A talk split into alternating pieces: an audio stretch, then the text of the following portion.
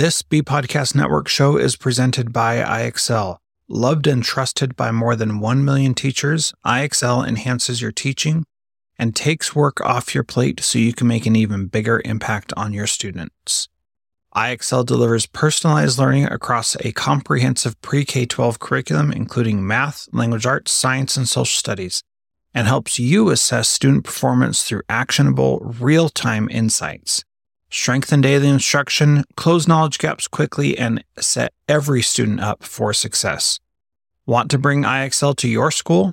Learn more at ixl.com slash BE. That's ixl.com slash BE. We are proud to partner with MyFlex Learning. MyFlex Learning is a scheduling platform that helps middle and high schools meet the individual needs of all students. Students can easily create and manage time for flex blocks, win time, activity periods, RTI, counselor and teacher appointments, and so much more. Even my favorite, synergy time. And with its built in accountability tool and reporting features, MyFlex Learning solves your challenges around getting kids where they need to be and understanding how flex time is spent. Make flex time work for you. Visit myflexlearning.com slash BE to learn more and receive $500 off your first year. That's myflexlearning.com slash BE. Welcome to the Cybertraps podcast. I am Jethro Jones coming to you from Spokane, Washington. I am a former principal at all levels of K 12 education and author of the book School X How to Redesign Your School for the People Right in Front of You. Greetings, everyone. I am Frederick Lane, an author, attorney, and educational consultant based in Brooklyn, New York. I'm the author of 10 books, including most recently Cyber Traps for Educators 2.0, Raising Cyber Ethical Kids, and Cyber Traps for Expecting Moms and Dads. Jethro and I have teamed up to bring timely, entertaining, and useful information to teachers, parents, and others about the risks arising out of the use and misuse of digital devices. Over the coming weeks and months, we'll be talking to some of the world's leading experts from the fields of education, parenting, sociology, cybersecurity, and today, gamification. Join us as we look at what it takes to better navigate our increasingly high tech world. For more information or to donate to our work, please visit centerforcyberethics.org. We are pleased to announce, as we do every episode, the Cybertraps podcast is a production of the Center for Cyber Ethics, an independent, nonpartisan educational institute dedicated to the study and promotion of cyber ethics as a positive social force through research, curricula development, publishing and media, professional training, and public advocacy. Greetings there, Jethro. Hello, Fred. Good to see you today good to see you. okay, well, I will introduce Clarence to us all today. Clarence Tan is the co founder and the chief executive officer of Boddle Learning, a gaming platform for education. Clarence Tan graduated from the University of Missouri, Kansas City with a bachelor's in business administration. He started his entrepreneurial journey into educational games during his junior year at the university when he started a game development company in Colombia, South America in 2011 did you start a business or a gaming company in your junior year of college? I don't think so. I did not. Neither did I. Clarence is a veteran in the games industry with over 10 years of game design experience. He has designed engaging interactive experiences for schools, government institutions, and large corporations. He's also a speaker on classroom gam- gamification at educational conferences such as KCPT, LearnFest, and ISTE. Clarence, welcome to the Cybertraps podcast. Thank you. Thank you so much for having me.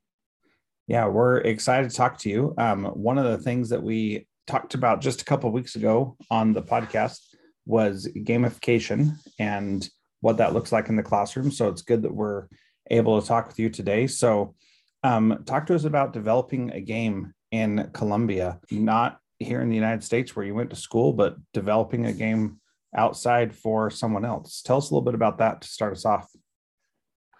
Yeah, I mean, I think developing games in general is always different team by team. So I think geography doesn't change it too much. But back in 2011, how it happened was I was doing my business administration and finance degree, and I was like, you know what? I, I think games building games is much more interesting. So we did that on the side. Um, we had a, I was remote because I was back in Kansas City still doing my university. And um, my friends, they were in, we had some in Europe, we had some in South America, Colombia. So it came down to like remote work back in 2011. So as far as I've known, it's, it's always been, work has always been remote. And so the pandemic pretty much did not affect me. Yeah, very, very yeah. interesting. One of the things with gamification that we find is that it changes the dynamics in the classroom and makes it so that things come across just a little bit differently. Can you talk about why you think using games in the classroom is worthwhile? Yeah. So I think the the first thing to note is, you know, there's gamification, which is like adding game roles to non-game experiences. And there's the whole different aspect, which is like game-based learning, right? Using games to learn. Um, we are in the middle. So we are gamifying experiences, learning experiences, but we're doing it inside of game environments. But in general, using games to learn is really, really effective because games are the best medium to reach kids now. I think the last stat I saw was 98% of kids play games. And, and games are, there's a whole like framework about why games work, but essentially they're engaging because obviously it's interactive. Um, kids get to get immediate, or players actually get to get immediate feedback from their choices and, and be able to experience different things from it in a very safe environment. But also, you know, games give you rewards that typically players would know ahead of time what they're aiming towards. So it's, it's there's a very clear goal. There's a very clear, I did this and therefore I reached this, and I am so much closer or so much further away from my goal. And so it's just a very strong feedback loop that it's not just about the end goal, but it's about the process of getting there. Clarence, can you give our listeners uh, an example or two of the kinds of gamification that seem to work well? Yeah. So I would say gamification in general works really well. And I'll give you examples inside the classroom, outside the classroom. I think one of the most easy to understand gamification techniques would be like a punch card, right? You go to a coffee shop or a bubble tea shop. I don't know if you, you're familiar with that, but as soon as you buy a drink, they give you a punch card. So that is a form of gamification, right? Uh, if you look at credit card companies, right, the rewards that they give you, the the cash back ca- based on categories that they give you, kind of incentivizes you to shop a different way, and that's a form of gamification, right? Using points and rewards, and then there are, but a lot of these like mechanics are typically found in games, right? You you hit a streak, you get a bonus you you reach a certain goal, you get a reward. These are, are aspects that are typically found in um, you know games, but in classroom settings, there are a lot of different examples. There could be simple gamification, which is a teacher having a class leaderboard, you know, hey, great job, Tommy, here's 10 points, and then there's a prize for the winner. Those are really simple aspects of gamification. And then there are the the more complicated um, or more advanced gamification techniques, which is like delivering education through games, which is what we're trying to do right now, or which is what we're actually doing right now. So this is uh, reminiscent of the Hogwarts you know competition how many points to gryffindor for yeah. you know whatever is going on. So that that actually raises an interesting question because it seems to me just kind of using jk rowling as an example you can get misbehavior from kids because the gamification drives certain behaviors. Has that been a problem or are there strategies that you use to offset that potential yeah i mean that's a really really good Good question. Yes. So if you look at like from a high level, gamification is incentives or t- essentially adding rules that would cause people to, you know, give them a drive to do something, right? So a very good example of how gamification can backfire is a leaderboard, right? So if you look at a leaderboard, I'm giving kids points. It, it works really well for the for the students that are on the top half of the leaderboard. Yeah. But for the it works really, nerds, right? it works really bad for the for the kids who are on the bottom like half, right? Because it, it, not only are they they know that they can't reach the top anymore, but now their performance is on display on a regular basis. So now it starts to you know drive, you know, discouragement. And so that's an example of how gamification can actually backfire. And so it comes down to, you know, adding and, and, and making the gamification techniques a little bit stronger. So for example, maybe um, instead of giving points and highest points equals a reward, maybe every point you get, you get a, um, what's it called? Like a, not lottery ticket, a raffle ticket, right? So even if you, you have 10 tickets, every point and every ticket you get counts because it's random, is a random draw.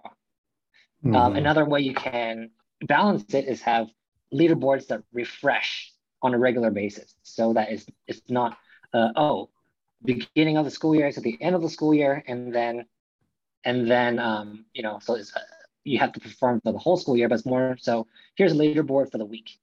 Maybe i have a chance of doing this project even though i'm typically not a very good student uh, of doing this project really well and i could get on top of the leaderboard because of that project so it can drive engagement it just comes down to how you're designing and, and gamifying the classroom yeah. So, Clarence, what should teachers be thinking about before they implement some sort of gamification or a learning through games into their classroom? Yeah, I, I think the, and I, this is not my book, but I, love promoting it. There's a book called Actionable Gamification. I think the author's name is Yu-kai Chou, but he talks about essentially eight core drives and, and how they play into human behavior. And so I think from a from a an educator's perspective, if they understand the eight core drives, they could start planning ahead of time in terms of if I implement just a leaderboard, where are the the aspects that would cause me to cause students to potentially be unmotivated? What are things that would drive kids to be more motivated and, and making sure that you are building and gamifying your classroom and adding different rules to make sure you accommodate for edge cases, which is game design. So with that, what uh, shouldn't kids be interested in learning just for the sake of learning? And aren't we tricking them into learning by bringing gaming into the classroom? Yeah, that's a really good question. This this question always comes up. Um, yes, but then you know the, the process always the process could always be painful right it, it, it could be long and painful so gamification can make those processes better but in addition to that gamification it lets you as a user know know and track your progress which is really really important so it makes small little moments count and and the best example that i could find from my personal life was when I used to stack boxes and pack trucks at UPS. So I would always stack boxes and, and pack trucks, and I was one of the lowest performers uh, when it came to, you know, they call it truck loading. Uh, until one day I was like, you know what? Every time I scan, it shows me how many boxes I actually packed. My average was 350 to 500 in a shift. And then when I started comparing that with my brother, who coincidentally worked at UPS at the same time, and my other coworkers, I'm like, wow, that girl, um, Victoria, she's actually at 473 for tonight. I'm at 350. I look, you know, and I, I started gauging. I'm like, wow, you know what? I'm actually one of the lowest performers. Let's see how fast I can get it. And I just kept doing that for two months. And it went from my performance increased so much to where I was packing, you know, 300 boxes a night. And um, on a truck that ships packages to Sedalia, Missouri, all the way till I went to a New York, New Jersey truck packing 2,000 uh, boxes at night. Nothing changed, same amount of hours, same person. I did not get any stronger. At least I did not feel it. I was still the skinny, the skinny Asian guy who was packing, you know, boxes in the truck. But it was just that mindset of I'm tracking my progress. I can see improvement on a daily, on an hourly basis, and and that kind of drives me to motivates me to perform better. And and the same could be used for many different things. Like, like shouldn't we always want to be healthier, right? But until we start tracking it on a Fitbit or, or, or, or Apple Health, right? Wow, you know what? This is how I'm doing compared to my friends. Um, this is how I'm doing compared to where I was before. And you can see improvement. That little magic moments of those micro moments of wow i actually made it today i ran three miles or you know whatever those goals are really drives people to you know pull beyond what they're comfortable with and, and pull beyond the negative experience of exercising for example because running is painful and that's where i think you know gamification could really be used to make moments that are tough or are not so enjoyable really meaningful this is this is interesting. I, I will say, um, Clarence, that your point about that kind of competition is spot on because coming out of the pandemic and spending a year in you know the UK eating sausage rolls, I really needed to change diet. And it wasn't until my sister proposed a contest for me and my siblings that it actually became something worth doing. And you know that that probably bespeaks some mental failing on my part but still the gamification really does help with that whole process.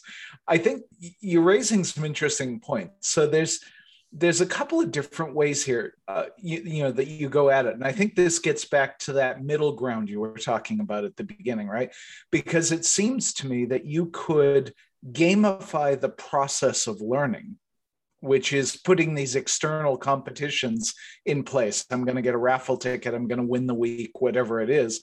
Or you can introduce gamification to the subject matter itself as a tool for helping kids to understand concepts as part of their educational process. Yeah. So is that correct? And if so, can you talk about that distinction? Yes. So um, if I'm understanding clearly, one is designing the experience as a game itself. The other one is the other comparison would be introducing game game elements or gamification to an already existing learning experience, right? Yes, that's correct. Yeah, yeah, or to to a subject that you know you're trying to help kids understand and grasp and and recall. Yeah. Yeah. Uh, so I, I I'll speak from my experience, and it will kind of illustrate why I think gamification in the short term is the more scalable and actionable choice as compared to what we call game-based learning. I mean, ultimately, everybody like when everybody envisions game-based learning, right? Creating a game, kids going, kids going, or players going into the game experience or simulation, and really learning through the experience everybody, I, at least most people I meet, think that's the much better option. Which, and I still believe that, but there's a very very high amount of difficulty in doing so, and it's not, and it's really expensive and not scalable to do. So, the example I would use is the Colombian uh, gaming project that I I worked on starting in 2012. We were building games to cover K through 11 math, science, Spanish, social studies. There was at least minimum 2,500 academic topics that we had to cover. You know, on paper, we had to we had to build 2,500 games. It, almost an impossible task, but then we were going with it from the game-based learning approach, right? So, you know, we had to be creative. We had to build, for example, a pizza cutting game, right, to teach fractions. Um, we would have like this cell division, like orbiting game to teach um, the noble gases. I forgot what it's called, the, the electrons and the neurons and all of that. I mean, there are ways to make it really, really fun. Like, for example, a good company who did that was um, DragonBox, right? They they had yep. They had like a like an algebra game, isolate X, and it was through tiles and cards. And but the challenge I I see with that is unless it's an immersive 3 experience, it's really, really hard to capture the same amount of engagement, especially when kids are looking at Roblox and Fortnite um, on the other end, right? So it's one of those things where for us, when we built those games, kids sniffed through the education right off the bat, and it wasn't really that engaging for them. And from a developer standpoint, you know, I'm talking about implementing in school is really hard for us to measure success because it's very experimental, right? I don't know, for example, fractions for pizza cutting. They're moving pizza slices around, they're slicing it. There's a lot of experiential learning there, but it's a lot of extra work in order for us to find out whether or not they learned anything. And so from in terms of implementing in school, it was a really, really hard task. In terms of learning, it might have been great. Uh, so that's where with Boddle, the reason why we went with the gamification approach, what we do is we build games that are similar to the ones kids would play outside the app store.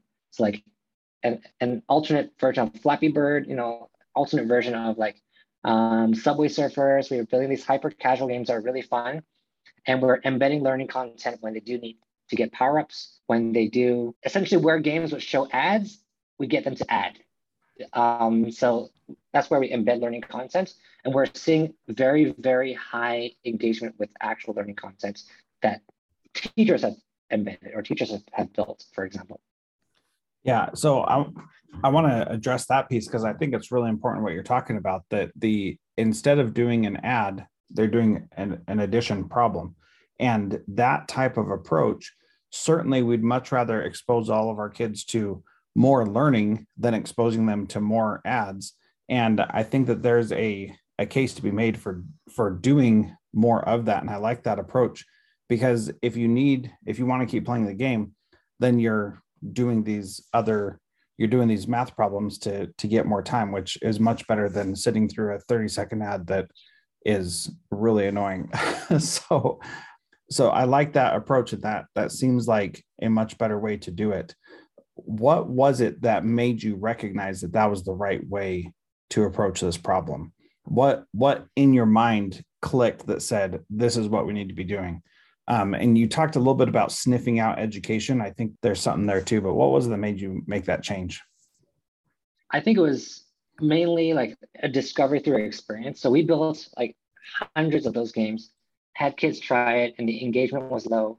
It was hard to get buy-in from teachers because they had to now create worksheets just to test whether or not it actually helped. And you know, we were going to default on that project, and then we just tried a simple hack and slash game. Like here's a sword, you have, you have a knight, here's a sword, answer question, your weapon would glow in flames. Our thought process was, you know what, if we were going to default on this project, let's at least build something that we would enjoy playing ourselves. Mm-hmm. So we built this whole like knight experience, like knight and monster chopping experience. So we, the the process was kids answer a question, which the way we got our questions was we went to the bookstore, bought a bunch of textbooks, loaded a bunch of content in just to try the concept. Kids answer a question. If they got it right, their weapon would glow in flames. You get to chop monsters, run around, and uh, teachers get to choose what, what questions go in, and then it, it, the data comes back. That was our prototype, right? Three months, really quick. Let's try it out. Um, we thought it would fail because game-based. Again, I still believe game-based learning is a very strong way of doing it, but it's just really expensive to build. But we tried it out and then the kids went crazy. They were chopping monsters left and right. They're screaming in the classroom.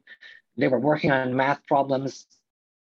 And the teachers loved it because they did not have to learn about the game. Mm-hmm. They don't have, did not have to turn it into some sort of like lesson plan. All they had to do was say, basic addition with carryover. Let me send that into game. My kids run around chopping monsters and I get all this data back so it was a win-win for students. It was a win for the teachers, and they loved it. And eventually, we got kicked out of all the schools because it was obviously way too violent. But that was a spark, right? And and I think the main learning. Fantastic. right. So so you could clearly build education into, you know, grand theft auto. There's a bunch of different things that, but you yeah, do have to be careful about the right right you have to be careful about the underlying content that makes sense well let me ask you this last question here clarence because i think you're you're really you're on the verge of some really interesting research and it seems what you're saying is that all of this is in its infancy really that we're figuring out how to do this and how effective it is as a learning device would you agree that the kinds of gamification that you're talking about, putting aside the hack and slash approach, um, works better at younger grade levels because it's more of a fact based um, approach to education, that the concepts are not as complicated. I'm, I'm, I'm contrasting that with, for instance, middle school or even high school, where you're starting to get into some more conceptual concepts, theoretical concepts, things that are a little harder to quantify. Yeah, I mean, it, it could be. it could be. I'm, I'm not. I, I I don't know if I can give a definite answer, but from a very high level, this I think the, there's a very simple way to think about it. Right, when you design games around educational topics, you are bringing the audience or the learners to you to this experience. So you're designing their experience around the education. Whereas when you're doing gamification, there are good ways to do it and there are poor ways to do it. The poor way to do it is not to make the experience fun, but just to give points, right? That's a, a bad, a very simple cop out way of doing it. Whereas if you build a game experience to meet students where they are at, right? To meet the users how they like to experience things and then embed what you want into that experience, I think that's more effective than doing it the other way around. Hmm. It's a really interesting uh, topic, Clarence, and I really want to thank you for coming on and explaining it to us. Um, I, I think we're going to see some fun stuff in the years to come. Mm-hmm. Yeah, of course. Thanks for having me. Well, that wraps up this episode of the Cybertraps podcast. In the coming weeks, we will continue our coverage of emerging trends in a variety of areas, including digital misconduct, cyber safety, cybersecurity, privacy, obviously gamification, and the challenges of high tech parenting. Along the way, we'll talk to our growing collection of international experts who are helping us to understand the risks and the rewards of digital technology. You can find the Cybertraps podcast in all your favorite podcast apps. We hope that you have enjoyed the show and that you would reach out to us with topic suggestions or guest ideas. If you'd like to follow us on Twitter, I'm at Jethro Jones and Fred is at Cybertraps. If you're still listening, you must have loved this interview. So if that's the case, please leave us a five star rating and review on your podcast player of choice. And we look forward to seeing you for our live show, episode 100, woo woo, on Monday. Can't wait for that. There are lots of solutions out there for giving students what they need when they need it. But when do they actually do all of those things? You need flexible time. When added into your master schedule, flex time enables students to get extra help or intervention, meet with teachers, make up work, get physical exercise, and try new enrichment offerings. If you're thinking of giving it a try, check out MyFlex Learning, which unlocks the benefits of flexible time without all the headaches you get with it usually. Its intuitive design and SIS integration makes implementation and training a breeze. Make your flex time work for you. Visit myflexlearning.com/be to learn more and receive $500 off your first year. That's myflexlearning.com/be. Do you want to save time on prep work, increase student achievement for all of your students, reliably meet tier 1 standards? You can do it all, but don't waste another minute. Head straight to ixl.com/be to learn how IXL's research-proven teaching and learning platform can help you achieve these goals. That's ixl.com/be.